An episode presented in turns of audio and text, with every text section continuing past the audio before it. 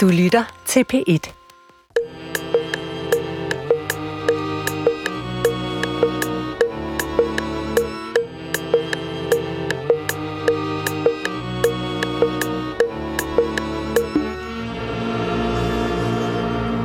Goddag.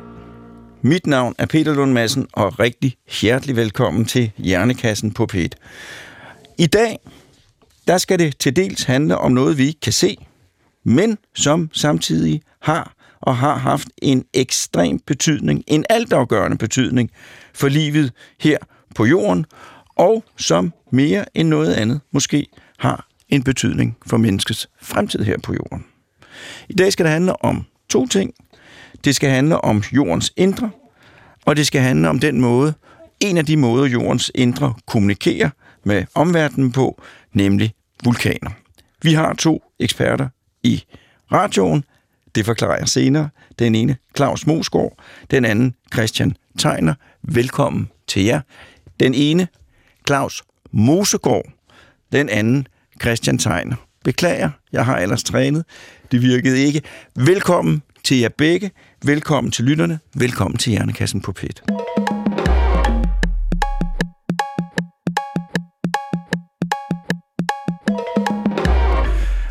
I dag i Hjernekassen på PET skal det handle om jordens indre. Det skal handle om vulkaner. Min første gæst er Claus Mosegård, professor Dr. Skent, Niels Bohr Instituttet, Københavns Universitet. Og du vil godt lige bekræfte, Claus, at, vi havde, at jeg havde stået og trænet det ved efternavnet, inden Ja, men du udtalte det smukt. Ja, i andet forsøg. Godt. Øh, jeg vil jo bede dig om, ligesom vi altid beder vores gæster om, om du fortæller lidt om dig selv, og om de ting, du arbejder med. Ja, jeg er jo professor i geofysik, og øh, man kan jo spørge, hvordan kom jeg derhen? Øh, jeg startede jo, som så mange med at studere naturvidenskab, eksakt naturvidenskab, matematik, fysik, og, øh, og så på et eller andet tidspunkt, så tænkte jeg, øh, med urette formentlig. Øh, jeg var bange for at komme til at sidde på et kontor og, eller gå rundt på et aflukket øh, øh, laboratorium øh, resten af mit liv, og så tænkte jeg, kunne jeg ikke finde noget, hvor jeg kunne komme ud i verden? Ja. Og øh, så drømte jeg om at komme ud og se atoller i Stillehavet og vulkaner og så videre og så videre. Og øh, så tænkte jeg, måske var geofysik noget. Øh, at jeg så øh, måske sidder mest på kontoret nu, det er så en anden sag, men øh, det var i hvert fald drømmen. Og så det, er, var der, det, er da, det er da godt tænkt. Ja, jeg synes også, det var en meget god start. Og så øh, var der så også det, at jeg samtidig, eller derefter, blev meget fascineret over et bestemt, en bestemt ting, og det var, at vi her har at gøre med og studere noget, som vi ikke kan se, og som vi formentlig aldrig kommer til at se Og det er faktisk lidt usædvanligt. Hvis du tager astrofysik for eksempel, der øh, glædes vi jo hver eneste dag, det gør jeg også over de billeder, der kommer fra James Webb øh, øh, teleskopet. Og der ser vi jo de objekter, og vi kan formentlig komme til at se den bedre og bedre. Men her, der er vi altså i problemer, fordi vi kommer sikkert aldrig til at se jordens kerne. Det var en introduktion til dig. Så vil jeg introducere vores næste gæst, og her er det ikke super specielt, for vi har jo prøvet det før. Vi er helt trygge rammer. Men det er sådan min næste gæst, Christian Tegner, professor, Institut, af, eller Institut for Geoscience på Aarhus Universitet, sidder i Aarhus. Øh, og vi er i øh, forbindelse via, via, via øh, nogle elektroniske devices. Og jeg er i den heldige situation, at jeg kan se dig, og du er i den heldige situation, at du kan ikke se mig. Øh, men, øh, men øh, Claus, nej, undskyld, Christian, vil du ikke også fortælle lidt om dig selv og det, du arbejder med? Øh, jamen, øh, mit navn er Christian Tegner, øh, og jeg er øh, øh, professor i geologi. Og øh, jeg arbejder, øh, det meste af mit arbejde fokuserer på at studere vulkanske øh, bjergarter og processer, der fører til vulkansk, vulkanudbrud og den slags ting. Og, øh, og jeg, ja, Jamen, det er også godt. Jeg har elsket vulkaner fra første gang, jeg hørte om dem. Så jeg er meget spændt på at høre, hvad I to I har at fortælle mig om vulkaner i dag. Men vi går i gang, og jeg starter med at tale med Claus Mosegaard. Og øh, Claus, øh, hvad det hedder, det der med jordens indre, du har fortalt lidt om, hvordan det startede din interesse, at du gerne ville ud og rejse og se nogle atoller og sådan noget der. Men var der noget mere specifikt, der gjorde, at det lige blev jordens indre? Det har du sådan set også sagt, at det var fordi, at det var noget, man ikke kunne måle. Men kan du så fortælle om, hvordan foregår arbejdet så med at studere jordens indre? Ja, jeg kan jo vældig godt lide matematik, og øh, jeg indså jo ret hurtigt, at, at hvis vi skal prøve at finde ud af, hvad, jordens, hvad der sker i jordens indre, så den eneste mulighed, vi har, det er at observere øh, effekten af det på overfladen og i rummet omkring jorden, og så ved øh, at forstå, hvordan vi matematisk regner baglæns ind i jorden øh, og finde ud af, hvad det kan være for nogle årsager, der er til det, vi ser. Og den der, jeg kunne godt lide den der matematik. Øh, øh, jeg havde en professor dengang som studerende, som ledte mig den vej og sagde, det var måske noget at kigge på det der. Det gjorde jeg så. Men altså, nu vil jeg spørge, fordi det er så et afligt spørgsmål.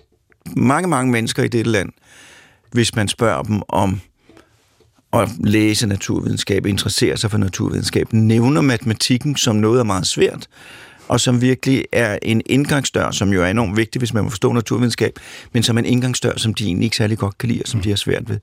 Hvad, hvad er det, der gør, at du har følt dig tiltrukket til det altid? Jamen, jeg, øh, det sjove er, at jeg startede ind med at tro, at jeg skulle nok studere matematik. Og så, altså, da jeg var kommet lidt ind i studiet, så tænkte jeg, jeg må hellere, jeg må hellere studere matematik. Det, det, det, det er spændende. Men så øh, meldte den, så bankede den der følelse igen på døren. Nej, jeg må hellere komme ud af døren og se mig om. Øh, og, og det gjorde så, at jeg tænkte, mm, der var noget, der hedder anvendt matematik. Altså noget med, der er noget, et felt, hvor man kan koble matematik sammen med at beskrive virkeligheden. Og i, og i virkeligheden er det jo forunderligt, at det overhovedet kan lade sig gøre at sidde med et stykke papir og en blyant, og i dag en computer, og så sidde og finde ud af noget, der foregår ude i virkeligheden, og som ordentligt viser sig at være rigtigt. Øh, det, den fascination af matematik som en, et sprog, der kan formulere, hvad der foregår ude i verden, og som ovenikøbet kan forudsige ting, den, det, det er noget, som stadigvæk fascinerer mig meget, må jeg sige. Så det, du siger, det er, at matematikken er den eneste måde, vi kan se, hvordan jorden ser ud? Ja, altså bortset fra, at altså, øh, vi skal jo måle mange forskellige former for data, fordi det er jo der, informationen kommer fra. Så vi, vi måler alt, hvad vi kan. Vi måler øh, jordskældsbølger, altså seismiske rystelser, vi måler tyngdefeltet, vi måler magnetfeltet, vi observerer overfladen, som vi har utrolig meget information om, hvad der sker inde i jorden. Øhm, og, og alle de der data der, øh, det er jo dem, der selvfølgelig er kilden til information, men de skal omsættes til information om jordens indre. Det er der, det, det matematiske problem ligger. Og hvis du så vil, skal give mig en ganske kort, introduktion til, hvordan, hvordan ser jorden ud i sit indre, hvis, hvis, hvis du sådan bare helt ja. ordnet? Altså meget groft og hurtigt sagt, så kan man sige, at der er måske fire øh, vigtige lag. Vi har jordskorpen, som var den, der først blev opdaget, for det er simpelthen den, vi går rundt på. Øh, og så øh, under den, lad os tage her, hvor vi sidder, øh, måske 40 km nede, der starter så et det næste lag, som kaldes jordens kappe. Og øh, det går så cirka halvvejs ned igennem jorden, ned i knap 3.000 km dybde, så har vi jordens kerne, og allerinderst jordens indre kerne. Så det var cirka fire lag. Sådan kan man... Og hvordan ser krabben, eller hvordan er krabben? Altså kappen, det, det er sådan en, en sten. Øh, det, det er en sten, øh, stenkappe. Den fylder, det er jo den, som udgør det meste af jordens øh, volumen. Øh, og den, øh, men det, er, en, det er, består af sten, som er, det kan noget Christian kan sige meget mere om, sten, som er, er lidt, andre, lidt anderledes kemisk sammensat, end, øh, end det vi kender fra, fra skorpen, øh, hvor vi har sådan lidt lettere materialer ved øh, skorpen, så har vi de tungere materialer længere nede. Og det indre? Og det indre, det er så kernen, det er mest jern øh, med lidt nikkel i.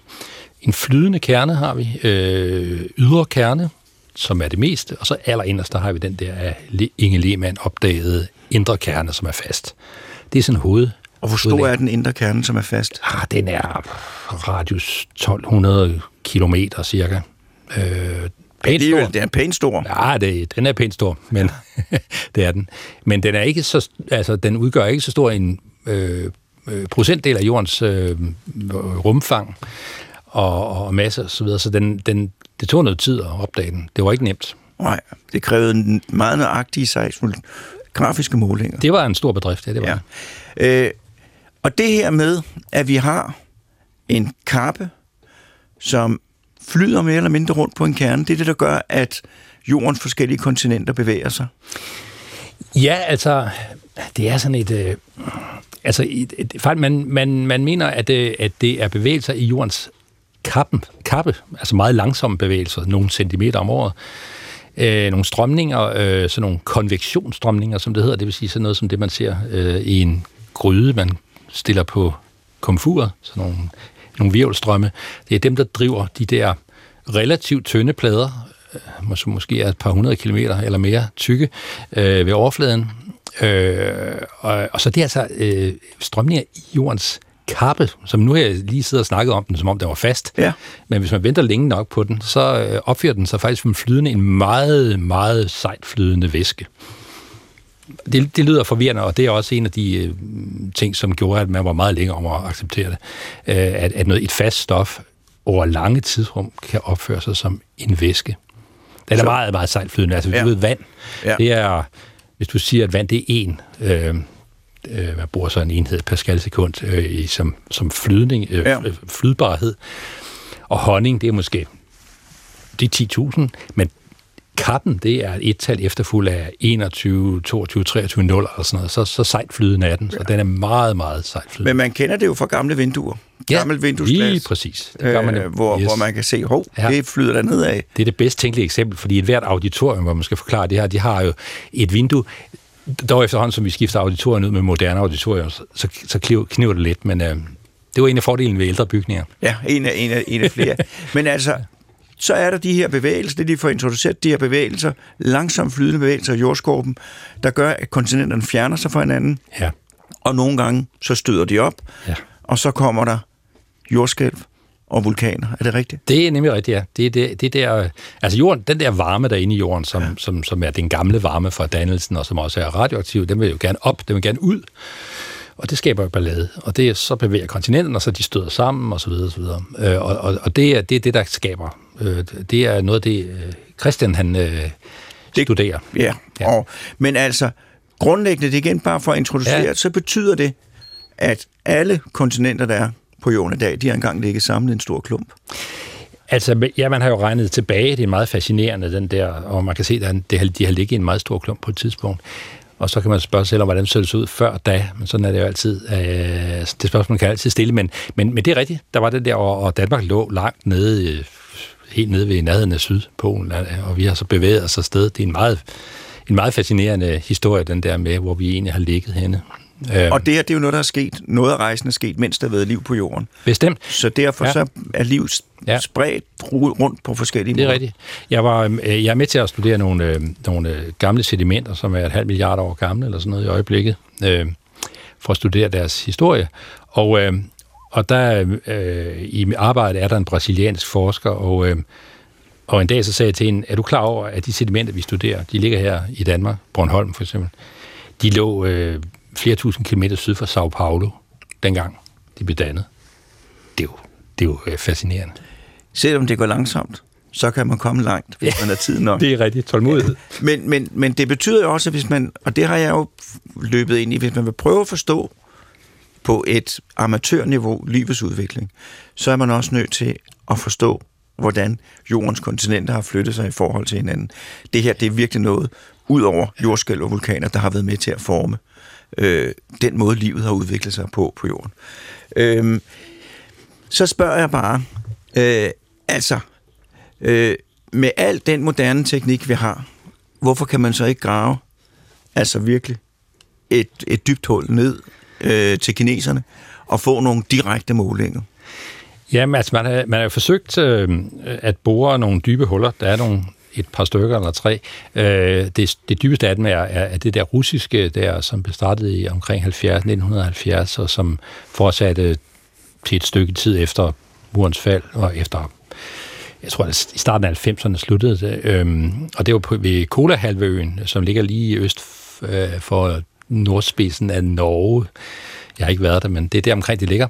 Og der kom man øh, godt 12 km ned i, øh, i jordskorpen. Det, var, det er en meget fascinerende øh, projekt. Øhm, specielt fordi, øh, og det, det er nok det, der fascinerer mig mest, det var, at øh, det, man fandt i det borehul, det var anderledes end det, man havde forventet. Og det, øh, det synes jeg er en, en spændende øh, løftet pegefinger, øh, fordi når man sidder og øh, øh selvtilfreds og regner ting ud i, på kontoret, øh, ud fra alle sine målinger og de bedste analyser, og så er der nogen, der er så frække og bruger et hul øh, på 12 km dybde, så viser det sig, at øh, der er nogle ting, der er anderledes. og hvad var det, der var anderledes?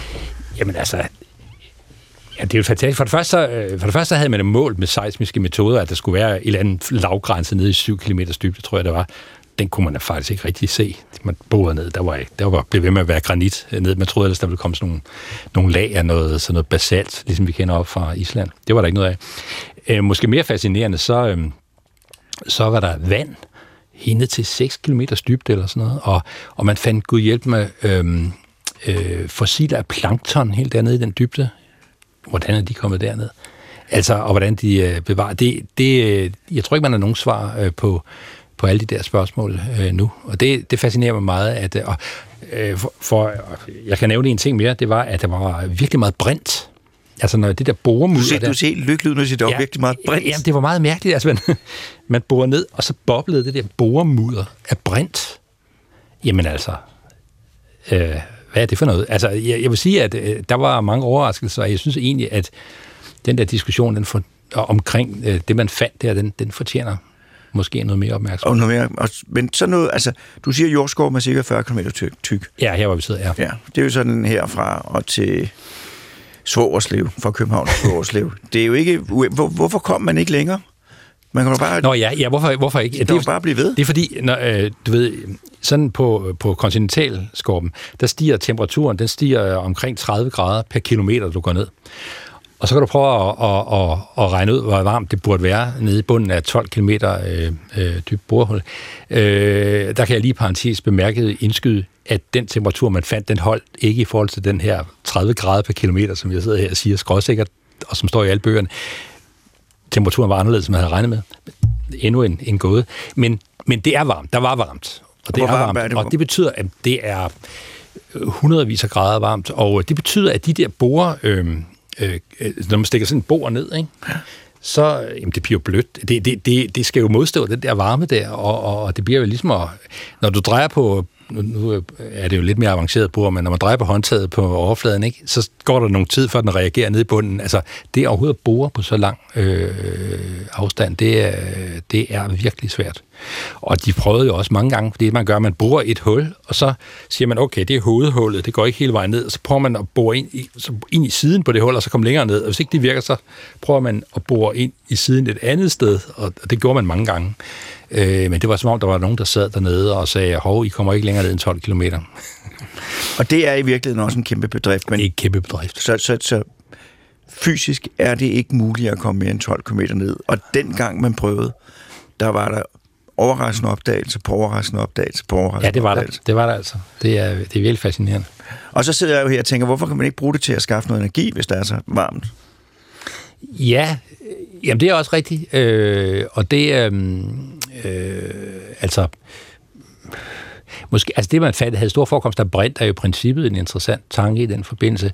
Øh, men men øh, for at få energi, så skal du, du skal have en god måde at transportere energien op dernede fra. Altså, der er jo meget varmt, så det gør jo, at det er vand, som man i øvrigt fandt utrolig store mængder af. Altså, man, man var overrasket over, at der også var meget vand. Jeg bliver ved med at diske op med ja. overraskelser. Øh, og de, der var vand i revner på de der granitter. Øh, øh, men, men det skal man så have op. Ja. Så der er nogle tekniske problemer der. Godt. Du siger, prøv at fortælle i praksis, relativt kort, hvordan er, hvad er det for nogle metoder, du bruger? Du har været inde på det før, men hvad er det for nogle metoder, du bruger, når du skal finde ud af, hvad der er nede i jorden, inde i jorden? Ja, den vigtigste metode, vi kender, den der giver de skarpeste billeder, det er seismologiske metoder, det vil sige mål, måling af jordskældsbølger, som har passeret fra der, hvor jordskældet skete, og så til, øh, til de seismografer, der står over hele verden. Og med de bølger øh, de bølger, hvis man analyserer de bølger, man modtager ved overfladen, så kan, man, så kan det lade sig gøre at regne ud øh, med en eller anden grad af skarphed, hvordan øh, strukturen ser ud øh, nede i jorden. Og det er altså sådan et, et løbende forskningsprojekt, som man prøver hele tiden på at forbedre og se flere og flere detaljer. Øh, men, men det er den vigtigste metode. Men der er også andre, altså øh, jeg bør nævne også, fordi øh, Christian kommer ind i billedet her, at øh, kendskabet til, hvordan jordoverfladens overfladen ser ud, eller helt taget ude i planetsystemet, planeters overflader, har en utrolig, indeholder utrolig stor information om, øh, hvad der foregår inde i planeten. Øh, øh, jeg arbejder selv i øjeblikket med ting, der er tættere på overfladen af samme grund. Øh, men Øh, men altså, øh, man har målt tyngd, man måler variation af tyngdefeltet hen over jordoverfladen, man måler, hvordan magnetfeltet varierer afhængig af, hvor man befinder sig hen på jordoverfladen, og, og, øh, og så det er, det er sådan nogle, øh, nogle af de vigtigste øh, metoder, man bruger. Og så øh, hele, hele tricket det er så at tage de her målinger, og sige, okay, kan vi nu regne baglæns og finde ud af, hvad det er for nogle strukturer, der ligger dernede, eller nogle processer, der foregår. Og så vil jeg så også lige sige en ting meget vigtigt, det er, vi har jo så øh, direkte observationer af, af materiale, der kommer op fra øh, 100 km, 100 km dybde øh, ved vulkanerne. Og det er jo en meget direkte information. Hvorfor? Altså, jeg vil da selvfølgelig gerne vide, hvad der er nede i jordens indre, og det er også mægtig interessant og sådan noget der. Men, men, men, men er der nogen betydning af den viden, udover at det er mægtigt interessant? Altså, der er jo ingen tvivl om, at geofysikken har jo sådan været, den bliver jo altid brugt til at søge efter øh, ressourcer og råstoffer øh, i undergrunden. Ikke? Altså, det jeg tror jeg, det mest øh, vigtigt for os, det er nok vand, grundvandet. Øh, og for at vide, øh, hvor vi kan finde grundvand, rent grundvand, og for at vide, hvor vi kan, hvordan vi forhindrer øh, for, forurening i at, at komme trænge ind i grundvandet, så bruger man og det er også stadigvæk et meget aktivt forskningsfelt, så bruger man geofysiske metoder. Det går selvfølgelig ikke så langt ned, det er kun, så er vi kun ned i kilometer dybde. Vi har i mange år let efter olie og gas. Øhm, der er, så, så, så det og jordvarme, jordvarme, altså den varme, vi lige har talt om, der gerne vil ud, øh, det er jo også noget, man leder efter ved, øh, ved hjælp af geofysiske målinger. Man kan måle temperatur eller rettere varmen, der kommer op, både ved overfladen og også i borehuller, og så kan man så igen regne baglæns og finde ud af, hvordan, hvor kommer den fra, hvor meget er der. Og øh, så det, det er sådan, det er nytte... Øh, Men der må jo også være noget med forudsigelse til naturkatastrofer. Jamen, det er der. Det er der. Og altså, ja, og øh, forudsigelse af jordskæld, det er jo sådan en gammel drøm, man ja. har. Det kommer klokken syv. Ja, lige præcis. Det er det, vi gerne vil have. Øh, men der er nogle gode grunde til, at det er svært. Ja. Øh, man gør sit bedste. Øh, for eksempel øh, i Kalifornien har de et meget omfattende program, der skal prøve at kunne lave varsling af jordskæld meget bedre, end man kan nu. Altså, det er ikke så svært at, at sige, at, at, at sandsynligheden for jordskæld den er, er mindre i Holstebro, end den er i... Uh... Tokyo. Ja, det er ikke så svært. Men det er mere det her med, hvornår det kommer. Uh, men men, uh, men så, så, så det, man gør i Kalifornien, det er, at man, at man prøver at lave en meget detaljeret måling af, siger, at man kan lave en meget detaljeret måling af, hvor, hvor, hvor, hvor stor brudstyrken er på, på stenene øh, ned i jordskorpen, og så ved at, at sammenholde det med det pres, der er på øh, fra andre kontinenter rundt omkring, øh, så kan man øh, måske forudsige noget. Men, men det er jo det, vi kender det jo alle sammen i virkeligheden. Øh, det er ligesom en kæde, og det svageste led. Altså, hvis du har to heste og en stålkæde imellem dem, og du lader de to heste gå hver sin vej, så knækker kæden måske på et tidspunkt. Og hvor knækker den hen? Hvis nu man spørger, hvor tror du, den knækker? For at finde ud af det, så er du nødt til at tage hver eneste led og undersøge, hvor stærkt det er, og så finde det svageste. Og så skal du finde ud af, hvor svagt det er, for det første, så du kan finde ud af, hvornår det knækker, og du kan finde ud af, hvor det er hen det led. Du skal bare forestille dig, at den der kæde, den er ikke en endimensional struktur, det er sådan en tredimensional en, der, der er hele Kaliforniens undergrund. Så har du problemet, og der er ikke noget at sige til, det er svært Nej. at løse det. Så der, derfor giver det lidt tid, vil jeg sige, før det bliver bedre. Men det er en fuldstændig central del i at forstå, øh, hvordan livet øh, har udviklet sig her på jorden. Ja. Øh, vi kommer tilbage senere, fordi vi skal jo tale om, øh, om vulkaner nu, og så skal vi også tale om supervulkaner, hvor jeg skal tale med dig igen, men, men først skal vi have en jingle.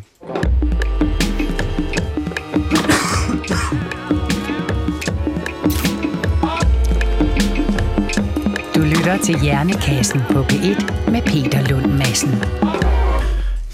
I dag handler Hjernekassen på P1 til dels om jordens indre, det har vi talt om, øh, og det handler også om, øh, om vulkaner.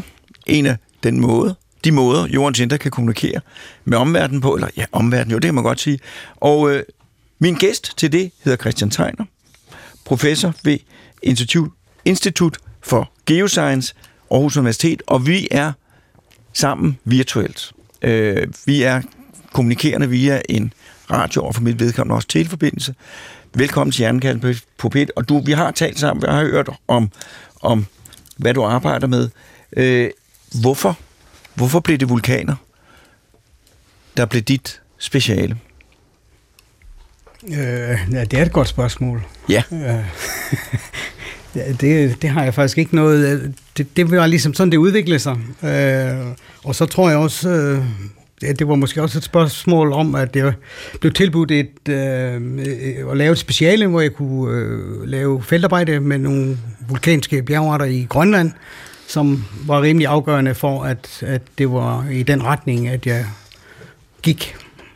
Jeg vil, jeg vil sige, at jeg kan godt forstå, at du gik den retning. Øh, kan du fortælle allerførst, hvad er en vulkan? Jamen, en vulkan, hvad er en vulkan? Vulkan er... Øh, som du helt rigtigt har sagt, en eller anden form for ventil for, for alle mulige ting og sager fra jordens indre, der kommer ud på jordens overflade. Og det vigtigste, eller det mest typiske produkt, er jo smeltet bjergartsmasse, som typisk er dannet nede i, øh, i, øh, i jordens kappe, som øh, Claus fortalte om tidligere, som så kommer op og flyder op og kommer til, til udbrud på, på jordens overflade. Så, så, og, og det kan så komme til udbrud i mange forskellige former, afhængig af, hvor, hvor, hvordan sprækkerne er og, og, og, og alle mulige ting. Men, men i bund og grund er det flydende bjergmateriale fra jordens indre, der kommer ud. Og hvorfor opstår de her vulkaner? Hvorfor har vi ikke nogen i Danmark, mens der er nogen udslugt i Grønland og masser på Island? Ja, vi har også udslugte vulkaner i Danmark, eller i hvert fald askelagene for udslugte vulkaner i Danmark. Men altså, vulkaner, vulkanerne opstår i relation til de ting, øh, Claus øh, talte om. Altså, de opstår typisk ved, ved øh, grænserne mellem de her litosfæreplader, som Claus også øh, talte om. Og ved de her grænser, der, specielt der, hvor pladerne bevæger sig væk fra hinanden, øh, og det er for eksempel hele vejen op i, altså i det øh, atlantiske hav, øh, mellem Sydamerika og øh, Afrika, mellem Nordamerika og Europa, hvor pladerne bevæger sig væk fra hinanden. Og der er sådan ligesom en lang midtoceanisk ryg, hvor der er vulkansk øh, aktivitet. Så når, jord, når den der kappe bliver hævet fra hinanden, så kommer der sprække, sprækker, og deroppe af kommer der lava. Så man skal forstå det sådan, at der er sådan en, en dynamisk sammenhæng mellem, at pladerne bevæger sig væk fra hinanden, og så er der den her konvektion i kappen, altså den meget langsomme strømning i kappen, bliver, er fokuseret op under den her spredningsryg, og som er lige der, hvor pladerne bevæger sig væk fra hinanden, hvis ja. det giver mening. Ja. Og, øh, og, og type eksemplet, hvor et, altså, der er 60 70.000 kilometer af de her midtoceaniske spredningsrykke på vores jordklode. Og Island, som mange kender, ikke, også er et, eksempel, et af de få eksempler, hvor, hvor den her spredningsryg går op over øh, jordoverfladen, så der kan vi faktisk gå rundt og se på de her øh, plader. Men, men vulkanerne på Island og alle de andre steder langs spredningsryggene opstår simpelthen ved, at at det her langsomt opstrømmende kappemateriale, at det kommer op og bliver udsat for mindre og mindre tryk, jo tættere det kommer på overfladen. Og det, at man fjerner trykket, det gør, at, øh, at bjergarten, der normalt er øh, i fast form, eller den her meget svagt flydende, næsten faste form, at den begynder at opsmelte, og så får vi dannet det her opsmeltede bjergartsmasse.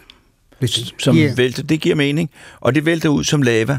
Og det kan så vælte ud som lava, eller det kan vælte ud som mere eksplosive udbud. Ja.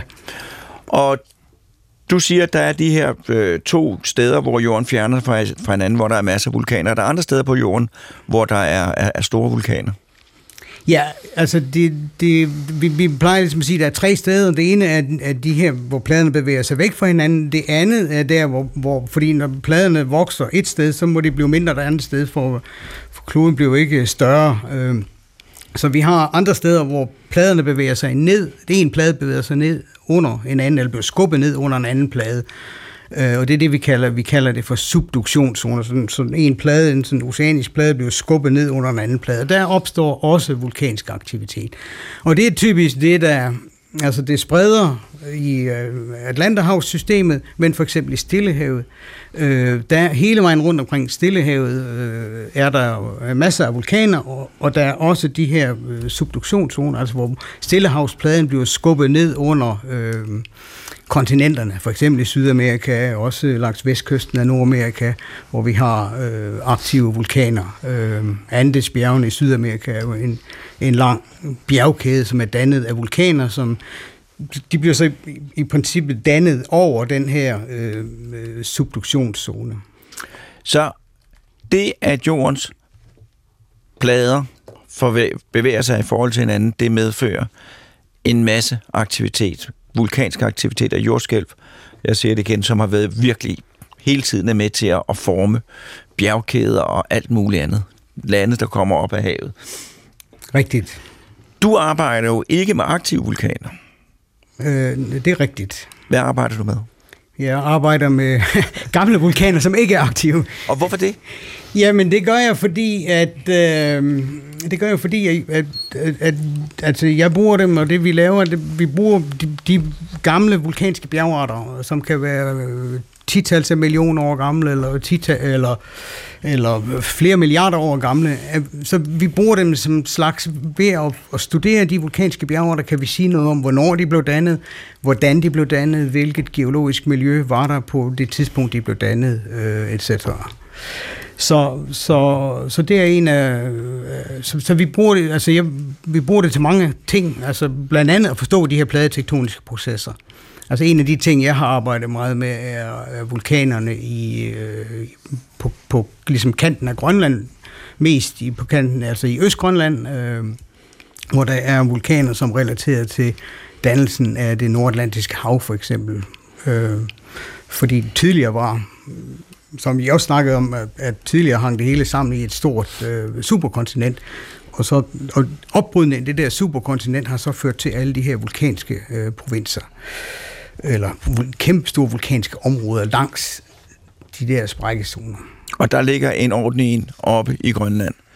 Der ligger øh, øh, øh, tonsvis, øh, eller massevis af, af vulkanske bjergarter, øh, faktisk hele vejen langs med med, hvad hedder det, øh, med, med østkysten og også langs med, med, med vestkysten af Grønland er der vulkanske bjergarter. Der er så nogle steder, der bruger, nogle steder kender vi dem kun sådan for, med geofysiske målinger, som Claus øh, har talt om, og, men, men i, specielt i, i øh, den midtre del af Øst- og Vestgrønland er der kæmpe store af øh, de her om, områder, hvor der er kilometer tykke øh, sådan lag, hvor man kan se sådan nogle sorte lag, og det er simpelthen kæmpe lavastrømme, som blev dannet for 56 millioner år siden. Og det du konkret gør, når du arbejder med det, kan du fortælle lidt om det? Ja, det, det starter typisk med, at jeg øh, tager i felten øh, og, og kigger på og indsamler prøver, og, øh, og øh, ja, finder ud af, hvordan, hvordan de ligger i forhold til hinanden og sådan nogle ting. Og så laver vi, øh, tager vi prøverne med hjem, og så laver vi, øh, vi laver det, der hedder tyndslip, som er en mikroskopisk øh, 30 my tyk skive af de her øh, bjergarter, og der kan vi, det bruger vi, der kan vi så i mikroskopet kan vi se, hvilke mineraler og sådan ting øh, det består af. Så knuser vi, jeg typisk bjergarten, øh, til pulver og laver nogle analyser, så vi analyserer øh, en, en masse grundstoffer, alle, stort set alle de grundstoffer, vi kan analysere i det periodiske system. Øh, og, og den bruger vi så til at, at, at, at finde ud af, hvad er det for en type øh, vulkaner og sådan ting, men også at, at prøve at finde ud af, hvor er de dannet henne nede i jordens kappe, i hvilken dybde er de dannet i jordens kappe øh, og den slags ting. En anden ting, vi gør, er at, at, at lede efter nogle mineraler, som, som vi kan bruge til at, øh, at lave det, vi kalder aldersdatering, altså finde ud af, hvor gamle er bjergarterne helt præcist. Og der er nogle bestemte mineraler, vi, kan, vi, kan, vi leder efter. Hvis vi finder dem, så kan vi, så det er noget med radioaktivitet og uran for eksempel hen, henfalder til bly, og så kan vi måle isotoperne, og så kan vi sige præcis, hvor gammel øh, bjergarten er. Så det, det munder ud i, det er øh, en større viden om, hvornår de her ting er sket, og hvordan de er sket. Korrekt. Ja. Så bliver jeg nødt til at spørge, fordi at, øh, jeg har jo også været lige i Grønland. Er isbjørn når du er ude. Er det, øh, er det noget, du tænker på? Øh, ja, det er det. Jeg har lige været en hel måned i sådan en tobands øh, lejr i Nordøstgrønland, øh, og der var vi øh, armeret til tænderne. Øh, det var en geos-ekspedition, altså Danmarks øh, Grønlands Geologiske Undersøgelse øh, ekspedition, og vi var, øh, ja, vi, vi havde øh, for to mand, der havde vi to rifler, og vi havde øh, to øh, revolver øh, med, som vi i princippet går rundt med hele tiden. Og så kan man, skal man, tager det ikke lang tid at lære at betjene sådan nogle våben der? Jo, men så måtte jeg jo rejse til hovedstaden to gange i foråret for at komme på skydekursus ude på Amager, så hvad hedder det, Amager Skydecenter. Ja, der har jeg ikke engang prøvet at fyre et gevær af. Nå, men det er alligevel det er respekt, fordi jeg, jeg, jeg vil jo være lidt nervøs. Ja, men på en eller anden måde, så øh, vender man sig til det, selvom, selvom man tænker over det. Altså, vi lægger ikke vores lejre nede, helt nede ved kysten, fordi, øh, i hvert fald ikke, hvis vi kan undgå det, fordi at det er ligesom typisk, at dernede i bjørnene er og sådan nogle ting. Så, så vi lægger dem lidt længere oppe og, og sådan for... Men har du nogensinde set en isbjørn i, i, den, i den vilde natur? Ja, det har jeg. En ubehageligt tæt på isbjørn? Nej, Nå. langt væk, og vi havde... Øh, det, det har ikke haft nogen ubehagelige oplevelser. Det lyder godt. Øh, vulkaner.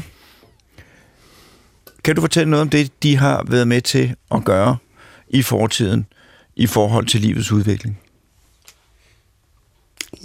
Ja, øh, altså, jeg ved slet knap, hvor vi skal starte hen. Der er masser af tid, så du starter bare og, og, og kører i dit eget tempo. Øh, ja, altså, altså man kan sige, altså en af de ting, som jeg, øh, altså vi snakker om det her med at de her superkontinenter, hvor bjerger, hvor alle kontinenterne, eller øh, alle landmasserne ligesom er samlet i, i de her superkontinenter. Og opbrydningen af, øh, af de her store landmasser er associeret med vulkansk aktivitet. Og det, det har vist sig over de sidste øh, ja, meget, flere titals af år, er, at der er et meget stort sammenfald mellem aldrene for de der kæmpe store vulkanske områder, for eksempel mellem Nord- Nordatlanten, øh, altså hele vejen langs med, med øh, kø, øh, kysten af Nordatlanten, øh, og masseuddøen, øh, øh, altså begivenheder, hvor der er masseuddøen. Øh, så, så hypotesen, en hypotese, vi arbejder med, er, at, at, at den her vulkanske aktivitet har været årsag til øh, masseuddøen. Så der er simpelthen på nogle af de her tidspunkter, hvor kontinenterne har fjernet sig fra hinanden, så er der opstået nogle store sprækker, som har medført virkelig meget vulkansk aktivitet, som har medført øh, masseuddøen. Rigtigt. Og hvorfor udfører sådan noget, eller medfører sådan en vulkan masse vulkanudbrud. Hvorfor medfører det masseuddøen? Ja, men det, det gør det af forskellige årsager. Det er specielt de øh, gasser, der kommer ud af vulkanerne. Øh, der kommer blandt andet øh, CO2, øh, øh, øh, er en af de gasser, der kommer ud. Der kommer øh, svovldioxid øh, og en række andre halogener og øh, en masse andre ting, som er øh, giftige i princippet, som kommer ud af, af vulkanerne. Øhm, så, så det er en årsag, så de skaber en kæmpe stor... Øhm, giftsky? Ja, en giftsky kan du kalde det. Men, men de skaber en, en eller anden altså globale øh, miljøændringer, altså for eksempel temperaturstigninger, øh, forsuring af, af oceanerne og den slags ting. Og som konsekvens af de ting, så, så, så, så uddør en masse arter. Altså nogle af de her begivenheder øh, på perm trias grænsen for eksempel for 252 millioner år siden, der, der uddøde måske 80 eller 90 procent af alle arter. Uddøde. Det, og, og 80-90 procent af alle arter, det er en gigantisk katastrofe. Det er en gigantisk katastrofe, og man kan se på det som en gigantisk katastrofe. Men jeg, der var specielt et foredrag i en eller anden konference for rigtig, rigtig mange år siden, jeg, jeg, jeg, jeg, jeg har bedt mærke i. Det var, fordi, og det var en italiensk forsker, og hun pointerede, at fordi alle snakkede om de katastrofer, det her var med al den her uddøen, men hun pointerede, at det faktisk, man kunne vende det om, fordi det var på den måde, at livet har udviklet sig. Fordi at i alle de nicher, der opstod, altså biologiske nicher, der opstod efter, øh, efter den her uddøen, der udviklede der altså nyt liv og nye, nye, øh, nye livsformer, etc. etc. Så, så, så på en eller anden måde har det både, det har, der er to sider af, af mønten. Den ene er katastrofen, alle arterne er uddøde. Den anden side er, at det har skabt gro eller mulighed for, at nyt liv har kunne udvikle sig. Og det er jo også lidt den samme historie, men nu er det jo så formentlig ikke øh, en vulkan. Det var en meteor, der ramte for 65 millioner år siden, der medførte, at dinosaurerne uddøde, som gjorde, at pattedyrene, vores art, fik ligesom chancen. Så det er, det er, ja, det er rigtigt. Men jeg kan tilføje, at, øh, at det er en af de fem store masseuddøende øh, begivenheder med masseuddøen. Og det er rigtigt, at der var et kæmpestort øh, meteor impact krater, som vi kender fra, øh, fra Mexico, øh, som, som var lige nøjagtigt på det tidspunkt. Men der var faktisk også en kæmpestor øh, vulkansk øh, område, da øh, Indien øh, øh, blev opsplittet og splittet væk fra, hvad hedder det, øh, Afrika øh, Øh, som, som er i dag er, er blotlagt i, øh, altså der findes en masse af de her vulkanske bjergarter i Indien. Så en anden hypotese er, at, at uddøen af dinosaurerne på krititergrænsen, at det var forårsaget af den her vulkanske aktivitet.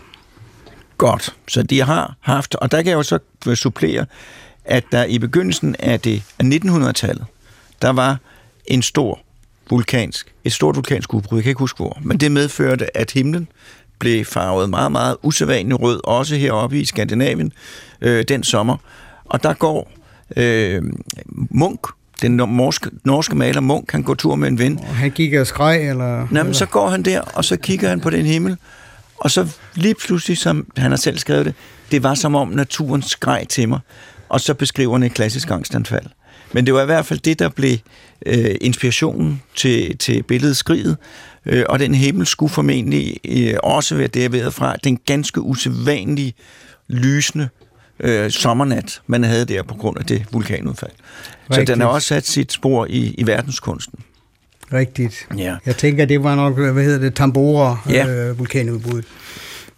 Og der har jo også, mener jeg, været vulkanudbrud, der har været lige ved at slå os mennesker af pinden. Men det skete heldigvis ikke. Øh, hvad kan vulkaner, nu har du været lidt inde på det, de kan gavne vores livets udvikling, fordi at de ligesom ryster posen øh, og starter nyt. Er der andre måder, de kan gavne? At de kan gavne... Øh, Deres omgivelser i livet på jorden? Ja, altså, det, det kan de i, i høj grad. Altså, for eksempel, øh, der er utrolig mange af de metaller, vi udvinder, øh, som er, er, er, er dannet via vulkanske processer. Altså øh, platin, øh, guld, sølv, øh, titanium, krom, en række metaller, både elmetaller og overgangsmetaller, er, er dannet fra vulkanske systemer. Så uden vulkanske systemer, så var der ikke noget guld? Ja. Men det er jo, det, det vidste jeg ikke. Har du en yndlingsvulkan? Om jeg har en yndlingsvulkan? Ja. Nej, det har jeg faktisk ikke. Det har du ikke? Nej. Nå. Jeg har heller ikke nogen yndlingsvulkan.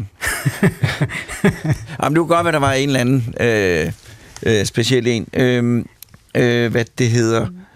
Øh, så er der en ting, som vi bliver nødt til at tale om. Eller jeg synes, vi bliver nødt til at tale om, og der skal vi måske også have, have Claus øh, med ind over. Men altså, vi har jo talt om fortiden. Store vulkanudbrud, som øh, fjerner store dele af livet. Er der risiko for det, at det kan ske igen? Ja, altså der sker vulkanudbrud øh, hele tiden. Hele tiden, men der er risiko for, at der kommer, et, at der kommer en af de her store sprækker, der gør, at der kommer kæmpe store vulkanudbrud, som virkelig øh, ryster livet i sin grundvold. Ja, altså på et tidspunkt vil det, vil det sandsynligvis ske igen. Altså, fordi nu snakkede I tidligere om de der superkontinenter, men der er faktisk, hvis man går længere tilbage i tid, så er der faktisk flere cykluser af de her superkontinenter, hvor, hvor ligesom alle øh, landmasserne har været samlet i et superkontinent, og så er det blevet brudt op igen i en masse øh, individuelle kontinenter, som vi kender det i dag, og så er det faktisk blevet samlet igen og brudt op igen. Så det er ligesom sådan en cyklus, der kører på, på øh, ja, hundredvis af millioner års øh, øh, cykler, der kører. Så, så det vil selvfølgelig komme til at ske igen, eller alt andet lige vil det ske igen. Vi tager lige en jingle til at sunde os på. Du lytter til Hjernekassen på P1 med Peter Lund Madsen. Og i dag der handler Hjernekassen på P1 om jordens indre og øh, om vulkaner, og vi har lige, øh, jeg taler med Christian Tegner, og, øh, og vi har lige talt om, at, som du så venligt formulerede det, øh, formentlig øh, vil der komme i fremtiden øh, et, et kæmpe udbrud af vulkaner, som kan gøre det måske umuligt for os mennesker at leve på jorden. Er det rigtigt? Altså, nu, Det kan man ikke vide. Det kan man ikke vide. Altså alle de tidligere har der været uddøen af, af, af utrolig mange arter. Måske 70, 80, 90 procent af arter i nogle af de her begivenheder. Så der har altid været nogen, der overlevede. Øh, så så det, det, kan jeg, det vil jeg ikke udtale mig om. har du noget, øh, har du noget kommentar til det, Claus Mos- Mosegård? Ja, altså man kan jo formulere det på mange måder. Øh, hvis man venter længe nok, så, øh, så, så vil der nok ske noget voldsomt. Men øh, øh, måske er det mere interessant at se på, hvad der ligger og lurer øh, i øjeblikket. Og der har jo været sådan nogle øh, lidt øh, sådan nogle alarmistiske artikler. Der er altid alarmistiske artikler. omkring øh, øh, den øh, slumrede vulkan, som man kalder det i, ved, ved Yellowstone ja. øh, i USA. Og øh, det er måske min yndlingsvulkan, ikke så meget fordi den har sikkert selvfølgelig fra Christians synspunkt er specielt interessant set vulkanologisk, men den er seismologisk interessant, fordi øh, man holder meget nøje øje med den. Øh, det er en... Øh, den, den har i hvert man ved, at den øh, flere gange tidligere har haft øh, har, har udbrud med udsendelse af meget store mængder af lava. Jeg så har set tallene, de er nogle skræmmende høje tal, der var uh, tale om. Uh, kan du give et eksempel? Jamen, jeg kan sige, at uh, altså, det, det er sådan noget med, og Christian må rette mig, hvis det er forkert, men det er sådan noget med, med, med et, et, op til et par tusind uh, kubikkilometer uh, materiale, der kommer ud. Altså, det er altså meget. Det er virkelig, virkelig meget. Hvad vil der ske, hvis der kommer et par to? Jamen, så øh, bliver det mørkt. Altså, så, så, vil, så vil vi få atmosfæren fyldt med partikler, som vil, som vil absorbere sollyset i et stykke tid. Måske ikke voldsomt lang tid, men der var alligevel lang nok tid til, at man vil få en, en mærkbar effekt ud af det. Og, øh, øh, og hvis, man, hvis man bruger en nærheden af sådan en, så, ja, så er det jo en, en... Eller er på ferie i Yellowstone. Ja, det er jo det, og det er der jo en del der. Øhm, så det er, der, der, der, der er mulige mærkbare øh, eller voldsomme ting, der kan vente. Men jeg vil så sige, jeg skal så skynde mig lidt at sige, at øh, alle målinger i øjeblikket er øh, seismologer viser, at det, der er ikke noget, der tyder på, at den, den er parat til at, at gå i udbrud lige øh, snart. Så jeg tror, der er ikke nogen... Og lige snart, er det så inden, inden jul, eller er det inden for de næste ja, 100 år? Det, eller sådan noget? det er i næste vi snakker tusind år. Altså, så så, så der, der, er ikke nogen, der er ikke nogen af lytterne, der behøver at være bekymret for, at deres liv bliver afbrudt af Yellowstone, tror jeg. Men kan man ikke tage tryk? Kunne man ikke forestille sig, at man tog trykket af det langsomt?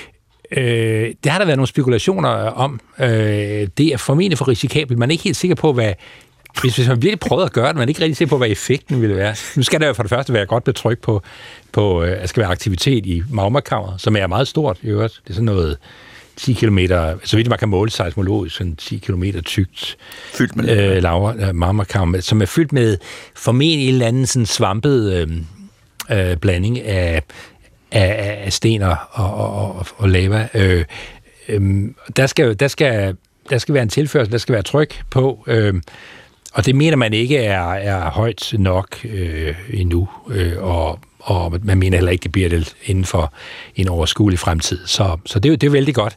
Men, men øh, hvis man prøver på at sige, okay, nu vil vi tage trykket, så skal man så bore ned der og let trykket, men det er ikke godt at vide, hvad det betyder. Altså, øh, øh, det kunne godt ud, nærmere udløse noget, øh, i stedet for at afdæmpe noget. Der, der, man har den der gamle øh, talemåde, man siger, Altså hvis, hvis man, hvis man øh, på jordoverfladen øh, beslutter sig for at, at lave en kunstig sø, for eksempel, og det er et, jord, et område, som er kendt for jordskæl, så skal man passe på, så kan man frembringe, frem, frembringe jordskæl, fordi man ændrer trykforholdene i området. Ikke?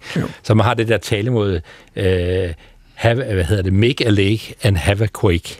Så det er, det, det er en risikabel sag at begynde at manipulere med de der... Men man skal ikke sparke til en sovende hund. Det kan man godt sige, ja. Det er nok en god måde at sige det på. Men, men Christian, det her det er jo så nogle mindre vulkaner end dem, du snakker om, som jo er endnu større. Har du nogen, det kan du ikke, men, men hvad er det for nogle tidshorisonter, vi taler om? Er det millioner år og sådan noget der? Ja, det er, det er millioner. Altså de der kæmpestore Ja. cykluser af, hvornår kontinenterne er samlet og fra hinanden. Altså, der snakker vi om, om, om halve milliarder år og sådan nogle ting. Imellem. Så er det lang, lang tid. Så det er langt, og i øjeblikket er vi i en fase, hvor, hvor kontinenterne ligesom bevæger sig væk fra hinanden, øh, sådan generelt. Ja. Øh, hvor, hvor det ligesom er spredt ud over en øh, relativt stort. Så vi er en rolig men altså, men, men altså det her med, med de her vulkanudbrud, det, altså, det, det er bare utrolig vanskeligt at sige, fordi øh, Øh, Claus siger, at det her magmakammer nede under Yellowstone er, er sådan slumrende, og, og, og, og fordi det, det er sådan en, en, en, en, en grød masse af krystaller og magma, som ligger og ikke rigtig vil bevæge sig og komme til udbrud. Men, men, men vi ved, at der skal faktisk ikke så meget til at mobilisere sådan en slumrende grød øh, af magma, øh, hvis, man, hvis, man, hvis der kommer noget nyt magma, som kommer ned for, som bliver dannet ned i jordens kappe og kommer op, og som har for eksempel en højere temperatur end det, det slumrende øh, magmakammer, så kan man ligesom aktivere øh, det her slumrende magmakammer. Og det var blandt andet det, vi så et et meget, meget fint eksempel på, på øh, i 2010, da der var det her udbrud øh, på Island, øh, Aja Fjallajökull øh, udbrud. Øh, fordi der, der, der var først sådan et, et meget fint, øh, turistvenligt, øh, basaltisk øh, vulkanudbrud, hvor, hvor der var sådan nogle øh, lavafontæner og sådan noget, der sprøjtede 50-60 meter op i luften og sådan nogle ting. Og, og det var fuldstændig ufarligt, og der skete ingenting, eller der skete ikke ret meget. Men så lige pludselig, så stoppede det, og så bevægede det her magma sig ind i sådan en, en meget lille, men stadigvæk sådan en, en, en slumrende øh, lomme af øh, mere afkølet øh, krystalgrød.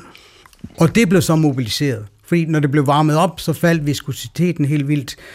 Og, øh, og trykket steg også, fordi der kom noget af det her øh, varme basaltiske magma ind. Og det forårsagede så, at øh, helvede brød løs, og vi fik det der udbrud fra i topkrateret af, det, af den vulkan, som, som jo så var det, der sendte aske ud i, i store dele af den nordlige hemisfære. Så vi ikke kunne flyve. Så vi ikke kunne flyve, ja. Jamen, Øh, det så, så, så, så, det, så, så, så tingene kan ændre sig utrolig hurtigt, og jeg tror ikke engang, som jeg husker det, var, de, at de havde glemt alt om, at der måske var noget nærmest størknet øh, lille magmakammer derinde midt under den vulkan, ikke? også? men alligevel så blev det reaktiveret og, øh, og øh, sat gang i det der kæmpestore udbrud. Du skal da have tusind tak for ligesom at, at, at ødelægge sjæleroen. Øh, du ble, Det, det, det, er- ja, men, øh, men, men, men det er sådan, det er. det er sådan der. Er det en stor risiko, eller er det en meget lille risiko? Altså, jeg tænker på det som en, en, øh, en, en, en lille risiko. Ja, en lille risiko. Så det er slet ikke noget, jeg behøver gå rundt og tænke på til daglig. Det tænker jeg ikke. Og Nej. specielt ikke, når du bor her i dette lille land. Men det der jo også er sagen, og det er jo både, når vi tænker over på længere sigt, og også over det, der er sket med de her store katastrofer, der jo indtræder med jævne mellemrum, at jo længere tid der går, jo bedre bliver vi, både som art, men også som, som, som samfund, til at beskytte os øh, mod de her ting. Øh, ting, der førhen var fuldstændig totale katastrofer, det er jo noget, som, som, som vi kan beskytte os mod. Og hvis man tager antallet af mennesker, der er døde som følger naturkatastrofer, så er det jo altså reduceret fra 100% til 1% i løbet af 100 år. Altså det er jo ekstremt, som vi har fjernet os fra, fra øh, negative konsekvenser. Og man kan jo se de her tragiske ting. Nu har der jo lige været nogle dæmninger, der brød sammen i Syrien, øh, hvor det jo er ekstra tragisk, fordi det var noget, der kunne være blevet forhindret. Øh, så med mindre det er noget helt ekstremt, som en kæmpe vulkan eller en der, så er vi jo altså langt, langt bedre til at beskytte os. Både som art og som, som samfund. Er det ikke rigtigt? Og det er jo blandt andet på grund af den viden, I indsamler. Du skal ikke nikke, fordi det er radio. Øh, ja, men, men det er fuldstændig rigtigt, at, at, øh, at, at, at overvågningen, den overvågning, vi kan lave i dag, øh, specielt de forskellige geofysiske og geodetiske målinger, man kan lave omkring vulkaner, gør, at man, vi er meget bedre til at forudsige, øhm, øh, øh, hvornår der er aktivitet, og hvornår det trækker op til, at der kan komme vulkanudbrud. Øh, så, så det er, det, det er fuldstændig rigtigt. Altså, øh, vi er vel også bedre til at, at beskytte os mod konsekvenserne, fordi som I begge to siger, at hvis, hvis der kommer et kæmpe, kæmpe, kæmpe stort vulkanudbrud, så bliver der mørkt. Det kan gå ud over landbruget, men vi har mere fødevarelager, vi har mange bedre muligheder for at omgå det. Det hele er langt mere robust, end det var i gamle dage, hvor der skulle ingenting til, før noget, der i forvejen var strukket langt, brød fuldstændig totalt sammen. Og det betyder jo ikke, at det ikke vil være en frygtelig tragedie, hvis den der vulkan går af i USA, men det bliver jo ikke menneskehedens undergang, fordi vi har muligheder for at beskytte os, som vi ikke havde engang. Ja, det tænker jeg er, er, er, er rigtig, rigtigt. Ja. Og øh, nu vil jeg med de her beroligende ord, så vil jeg sige, at, øh, at nu er tiden gået. Og jeg vil gerne takke jer begge to, fordi I kom. Og jeg vil også takke jer begge to for jeres øh, arbejde i det daglige. Øh, og du må hilse i Aarhus, øh, Christian. Og ja, du, tak, og tak selv. Og du må hilse i København, Claus. Og tak, tak. til Morten Grøholt for suveræn teknisk ledelse af dette program. Og til lytterne på genhør.